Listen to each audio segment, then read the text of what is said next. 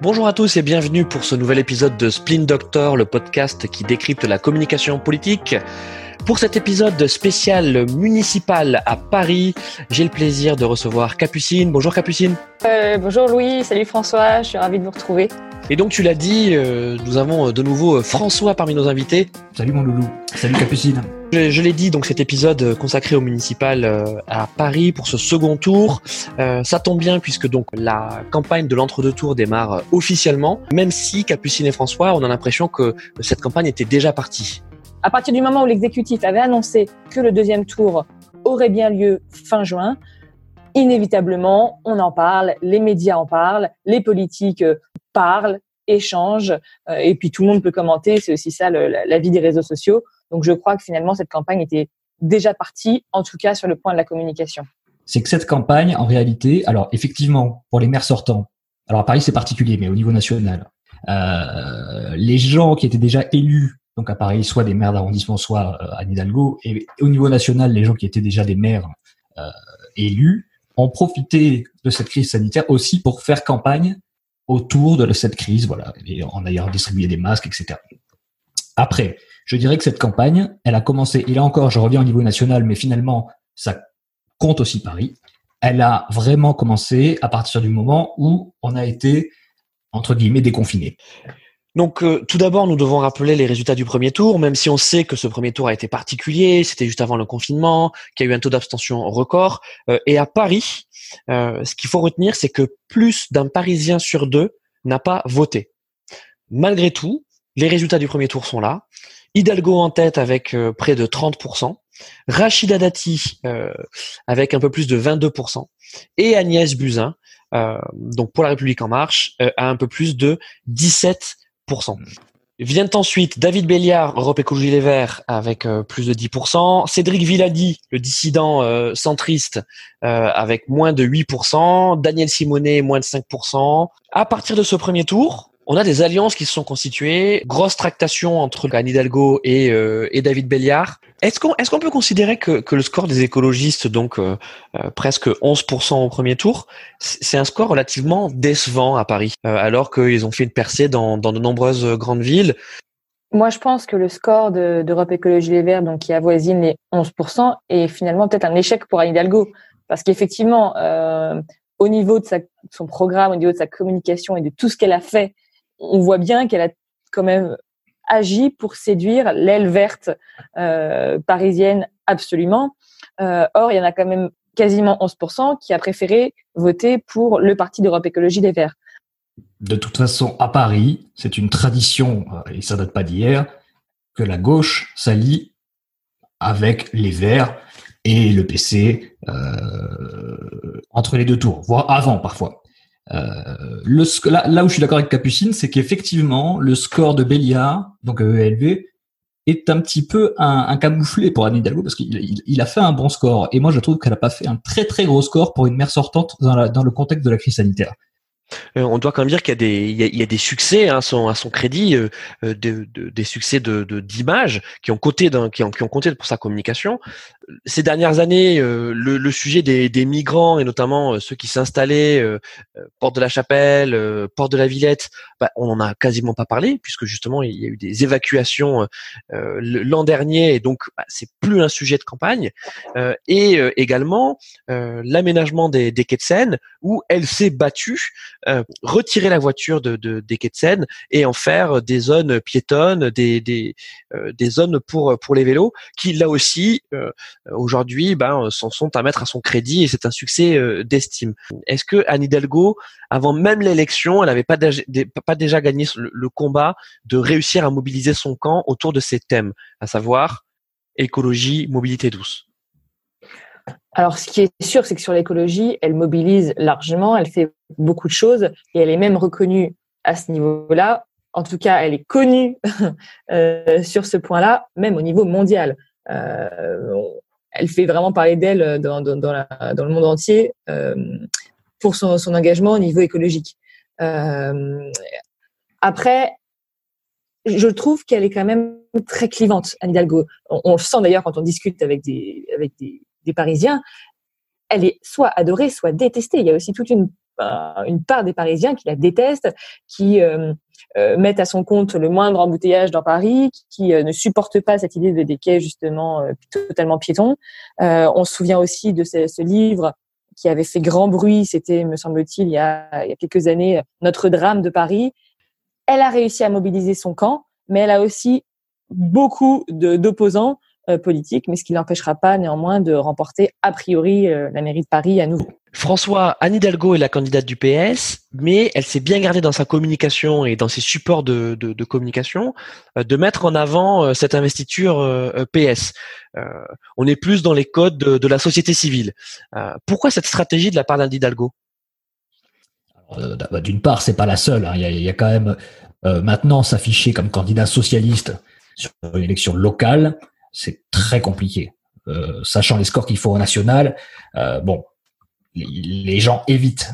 Et, par ailleurs, souvent, tu peux être étiqueté par plusieurs partis de gauche ou plusieurs partis de droite selon, selon ta sensibilité. Alors François, je sais pas si tu te souviens en 2014, euh, c'était déjà le cas de la part d'Anne Hidalgo. Hein. Déjà, on parlait euh, euh, du fait que ben, cette étiquette PS, c'est une étiquette qu'elle sortait à la carte, mais qu'elle ne mettait pas en avant.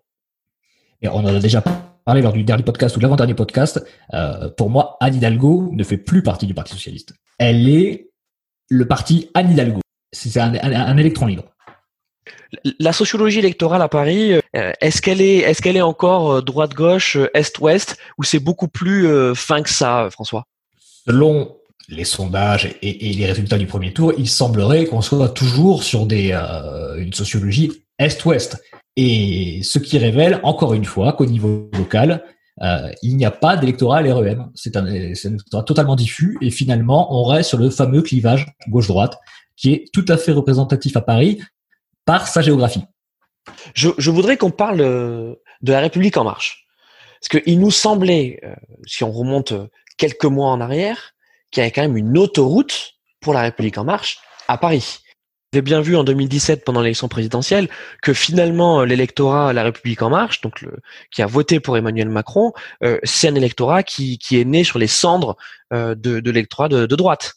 sur les cendres de l'électorat de droite et de gauche aussi quand même. Emmanuel Macron s'est aussi beaucoup construit avec une partie de l'aile gauche et je crois que le, le, PS qui est quand même bien rabougri maintenant, sauf peut-être à Paris, mais Anne Hidalgo est sûrement une exception, mais le, la, la, quand même l'état du PS de, euh, de la, naissance et l'éclosion de la République en marche en 2000. Au moment où voilà, on, avait euh, Cédric Villani, Benjamin Griveaux, euh, Mounir Majoubi qui, dans un semblant primaire, voulait emporter l'investiture du parti parce qu'on savait très bien ce que ça signifiait à Paris. Que s'est-il passé dans ces, on va dire, neuf mois pour que au final, on se retrouve avec La République en marche troisième à 17 euh, à 17 euh, et avec le sentiment que ben, cette campagne n'a jamais vraiment pris, la greffe n'a jamais vraiment pris. L'ADN, je dirais, de La République en marche, il est incarné par une personne, et cette personne, c'est Emmanuel Macron. Donc la République en marche, c'est Emmanuel Macron. Donc forcément, au niveau local, ça ne prend pas. Mais c'est pas spécifique à Paris. Et d'ailleurs, à Paris, ça prend beaucoup plus qu'ailleurs il y a des gens qui se sont battus euh, en région, etc., pour avoir des investitures en marche, et ça n'a pas du tout pris. Parce que les gens, en fait, il y a un espèce de, de, de, rejet de l'establishment. Je crois qu'à Paris, quand même, euh, euh, je suis d'accord tout à fait avec ce que dit avec ce que dit François, mais à Paris, la situation a quand même été assez dramatique. Oui, non, Benjamin Griveaux, effectivement, était potentiellement capable, avant les événements qu'on connaît tous. Hein, je vais pas revenir sur ces frasques euh, sur son téléphone portable, mais euh, tout en sachant qu'il a fait en plus une campagne sur euh, l'éthique, les machins, avec sa femme dans le dans Paris Match à l'ancienne. Euh, il était potentiellement capable avant tout ça de récupérer un électorat du centre, du centre droit et peut-être un petit peu du centre gauche bobo et peut-être donc du coup d'arracher des voix à Anne Hidalgo et d'avoir peut-être pas de renverser Anne Hidalgo, mais en tout cas d'avoir un nombre de sièges assez important au Conseil de Paris. C'est qu'on pouvait tout à fait imaginer que la République en marche réussisse une deuxième place derrière Anne Hidalgo et que grâce à cette deuxième place, on ait un réflexe de vote justement anti-Hidalgo de la part de la droite qui se reporte vers le candidat le mieux placé, à savoir Benjamin Griveaux. On aurait tout à fait. Je pense que c'est un scénario qui a été imaginé très en amont. Après, vous le savez, vous le savez mieux que moi. Il y a quand même le, le gros grain de sable Cédric Villani euh, qui euh, a assumé sa, dissidence jusqu'au bout.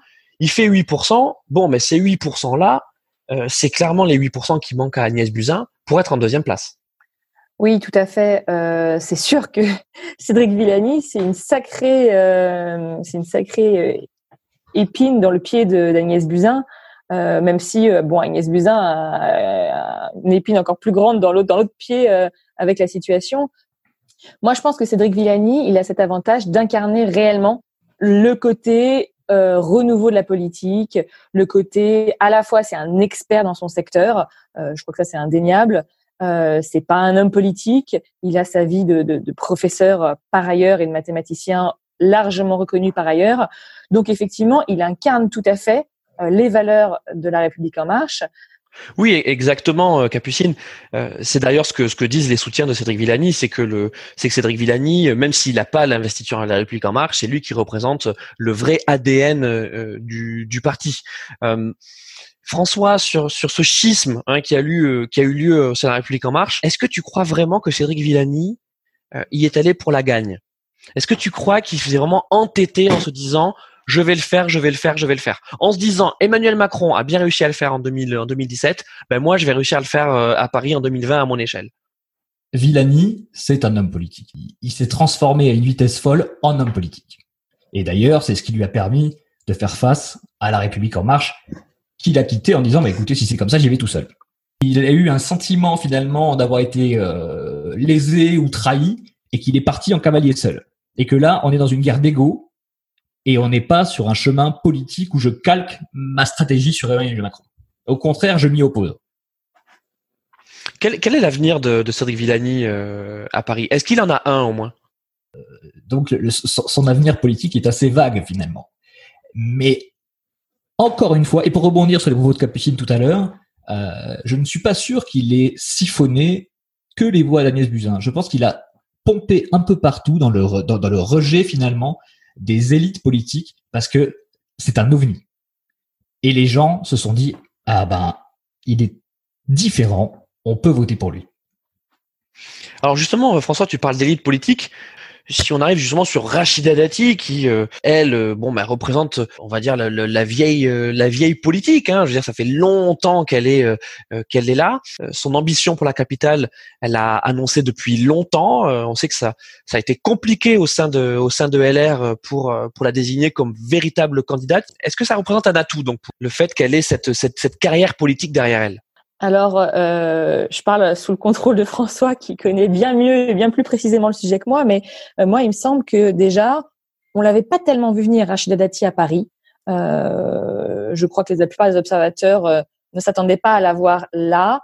Rachida Dati tire son épingle du jeu. Euh, je crois aussi qu'elle bénéficie de l'image qui est, je crois, de plus en plus positive dans l'opinion publique de Nicolas Sarkozy parce qu'elle a quand même, elle est, elle est empreinte d'une image sarkozyste encore aujourd'hui, je pense, euh, Rachida Dati, et ce qui lui vaut peut-être justement de tirer son épingle du jeu euh, aujourd'hui, en tout cas dans la sphère euh, médiatico-politique. Alors François, le, score du premier tour de Rachida Dati, donc près de 23%, je vous rappelle, contre 30 pour Anne Hidalgo, c'était un score qui était quand même relativement décevant euh, pour Rachida Dati, euh, puisque les, les, les, derniers sondages euh, la donnaient avec davantage, comme si elle avait réussi une, une sorte de remontada dans, dans, dans, les derniers jours, en tout cas une remontada d'image en se présentant comme la candidate la plus à même de battre Anne Hidalgo, face aussi, il faut le dire, à la faiblesse de la République en marche en face. regarde les sondages avant le premier tour des élections, c'est-à-dire pas, pas une semaine avant, tu verras qu'elle n'était pas du tout dans ces chiffres-là elle a quand même fait une campagne euh, où elle s'est imposée. Effectivement, il y a eu beaucoup de problèmes avec les LR, notamment dans le 15e avec Goujon et Vren. Euh, mais il y en a eu d'autres où elle a mis des listes euh, à elle face à des maires sortants LR qui voulaient pas le soutenir. Et euh, elle a quand même fait une bonne campagne. Et l'issue de cette campagne-là, c'était quand même le meeting avec Sarkozy euh, qui a été plus ou moins critiqué à cause du Covid et, et ça peut s'entendre, euh, où finalement elle a su réunir l'essentiel de la droite républicaine euh, et pas que parisienne, nationale. Ceci étant, et je ne dis pas que ça va la faire gagner, mais les thèmes qu'elle aborde sont quand même les premières préoccupations des Parisiens qui n'habitent pas dans le premier, deuxième, troisième, quatrième arrondissement. Et ça, c'est aussi, ça lui a permis au premier tour d'arriver avec le score qu'elle a fait parce que c'était un score que la droite faisait faisait plus à Paris. Enfin, c'était, je veux dire, depuis depuis Chirac, c'était c'était ça n'arrivait ou Tibéri, ça n'arrivait plus. Euh, tu veux dire que en, étant sur propreté et sécurité, elle a réussi à catalyser l'insatisfaction euh, d'une partie des, des Parisiens euh, qui ne vivent pas dans les dans les arrondissements dits privilégiés de Paris? Exactement. Et je te rappelle que les arrondissements centraux sont maintenant une, une seule zone électorale. Euh, mais elle n'a pas parlé que de sécurité et de propreté, elle a aussi parlé de la circulation et la circulation à Paris. Euh, bon, tu te déplaces aussi à Paris, mais euh, c'est quand même très compliqué. Euh, c'est un vrai problème à la fois pour les gens qui vont travailler, à la fois pour les gens qui travaillent avec leur véhicule. Et là, il y a un vrai truc. Après, il y a un deuxième thème qui est le, le, la problématique de, de, de l'Est parisien, avec toute la consommation de drogue, les, ce qu'on appelle les crackers, la colonie du crack, etc. C'est un thème qui a été un peu récupéré par Hidalgo, mais qui est finalement plutôt une thématique de droite. Donc, la, assurer la protection, la sécurité, le, sanitaire, etc. Euh, donc là-dessus, il y a quand même eu des points. Et oui, la propreté, bien sûr. Mais je ne pense pas que ça fasse basculer la balance. Est-ce que Rachida Dati a la possibilité de rassembler autour d'elle les électeurs de la République en marche qui se diraient bah, finalement euh, le choix par défaut, ou en tout cas le meilleur choix pour battre Anne Hidalgo, c'est Rachida Dati, ou alors est-elle un repoussoir pour les électeurs centristes, Capucine? Rachida Dati, pour moi, est forcément en seconde position, même si elle parvient à capter euh, l'électorat de droite, voire du centre droit. J'aimerais ajouter quelque chose. Je pense que l'électorat LREM au niveau local n'existe pas. Je pense que ce sont des votes indécis ou des votes de gens qui voilà se disent ah bah c'est le parti national etc le parti du président euh, je, je, je, pense vraiment qu'au niveau local le vote la République en marche n'existe pas. Puis il faut pas oublier quand même que dans le l'électorat LREM il y a une grande partie euh, de la gauche. Euh, donc le report de voix d'un candidat LREM pourrait très bien aller aussi vers vers Anne Hidalgo euh, justement, on parlait de l'abstention. Euh, euh, c'est une vraie incertitude l'abstention donc au, second tour à Paris. Est-ce que tu penses qu'il peut y avoir une démobilisation de la part des, différents électorats côté Hidalgo où on donne quand même une victoire plus ou moins assurée avec avec une avance confortable et qui ferait que peut-être son électorat se, serait moins enclin à se mobiliser pensant la victoire déjà acquise euh, et côté la République en marche euh, une, démobilisation euh, sachant qu'il y aura quand même assez peu de chances que qu'Agnès Buzyn réussisse à inverser la tendance et côté Rachida Dati on en a parlé un certain plafond de verre dans son électorat qui a été atteint et qui là aussi pourrait se démobiliser se disant mais finalement le, jeu est déjà joué alors encore encore une fois, c'est ce que je te disais tout à l'heure. Il y y a une grande tradition parisienne que la gauche s'allie avec les Verts, ce qui lui donne une, une réserve de voix assez importante pour passer au second tour. Bon, c'est encore le cas aujourd'hui.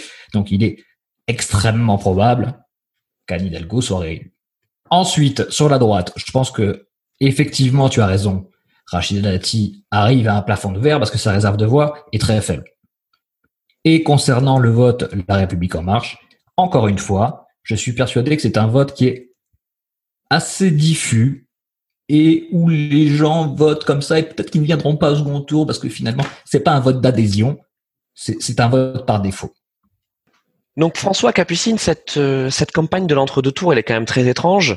Euh, puisqu'elle se fait dans une situation euh, sanitaire dans laquelle il est quand même assez compliqué euh, de pouvoir tracter sur les marchés, de pouvoir faire du porte-à-porte, d'aller à la rencontre des, des électeurs. Et donc c'est une campagne qui sera quasiment exclusivement numérique. Qu'est-ce que ça veut dire une campagne numérique de, de, de quelques jours avant un deuxième tour? Encore une fois, comme je le disais, la campagne du deuxième tour, elle a commencé réellement à partir du confinement. Après, moi, je partage pas ce point-là de dire qu'on est sur une campagne 100% euh, numérique. C'est pas vrai. Moi, quand je quand je, je, je, vais dans la rue, je me déplace, etc., je vois des gens tractés. Alors, ok, ils se serrent pas la main, ils se touchent le coude, mais euh, il y a des tracts, il y a des kakémonos, euh, il y a des rencontres avec les habitants, parce qu'il faut pas oublier qu'il y a quand même une grande partie de l'électorat qui n'est pas numérisé, qui est, qui, est, quand même dans la fracture numérique, c'est-à-dire l'électorat euh, des seniors, tu peux pas le toucher si tu veux, si tu fais une campagne numérique. Donc, il, doit y avoir une présence. Et une présence humaine, c'est rassurant. Tu vois les gens et ça t'incite à voter pour eux. Donc, je partage pas ce point-là de la campagne 100% numérique. Ceci étant, pour revenir sur la campagne numérique, effectivement, il y a eu de gros efforts qui ont été, qui ont été faits, pardon. Euh, alors, au niveau des thèmes de campagne, bien sûr, au niveau des procurations, euh, puisque tu sais qu'à Paris, euh, si tu as un, officier de police ou euh, un référent qui il peut prendre ta déposition pour faire une procuration, et donc l'enjeu là, c'est vraiment de ramasser des votes parce qu'on sait qu'il va y avoir un taux d'abstention très fort. Capucine tout à l'heure, juste avant l'enregistrement, nous donnait le chiffre de 41% d'abstention selon un sondage. Mais là, maintenant, il faut aller chercher les électeurs avec les dents. Alors, mais justement, tu, tu, tu le dis, euh, ça signifie en termes de moyens faire une campagne numérique. On, a vu que les macronistes ont annoncé l'envoi de, 2500, de 250 000 SMS, qu'ils avaient l'ambition de passer 50 000 appels téléphoniques à l'entre-deux tours. c'est une technique qui, qui, est bien connue, c'est notamment ce qu'a ce qu'a fait Emmanuel Macron de manière quasi industrielle pendant la campagne de 2017.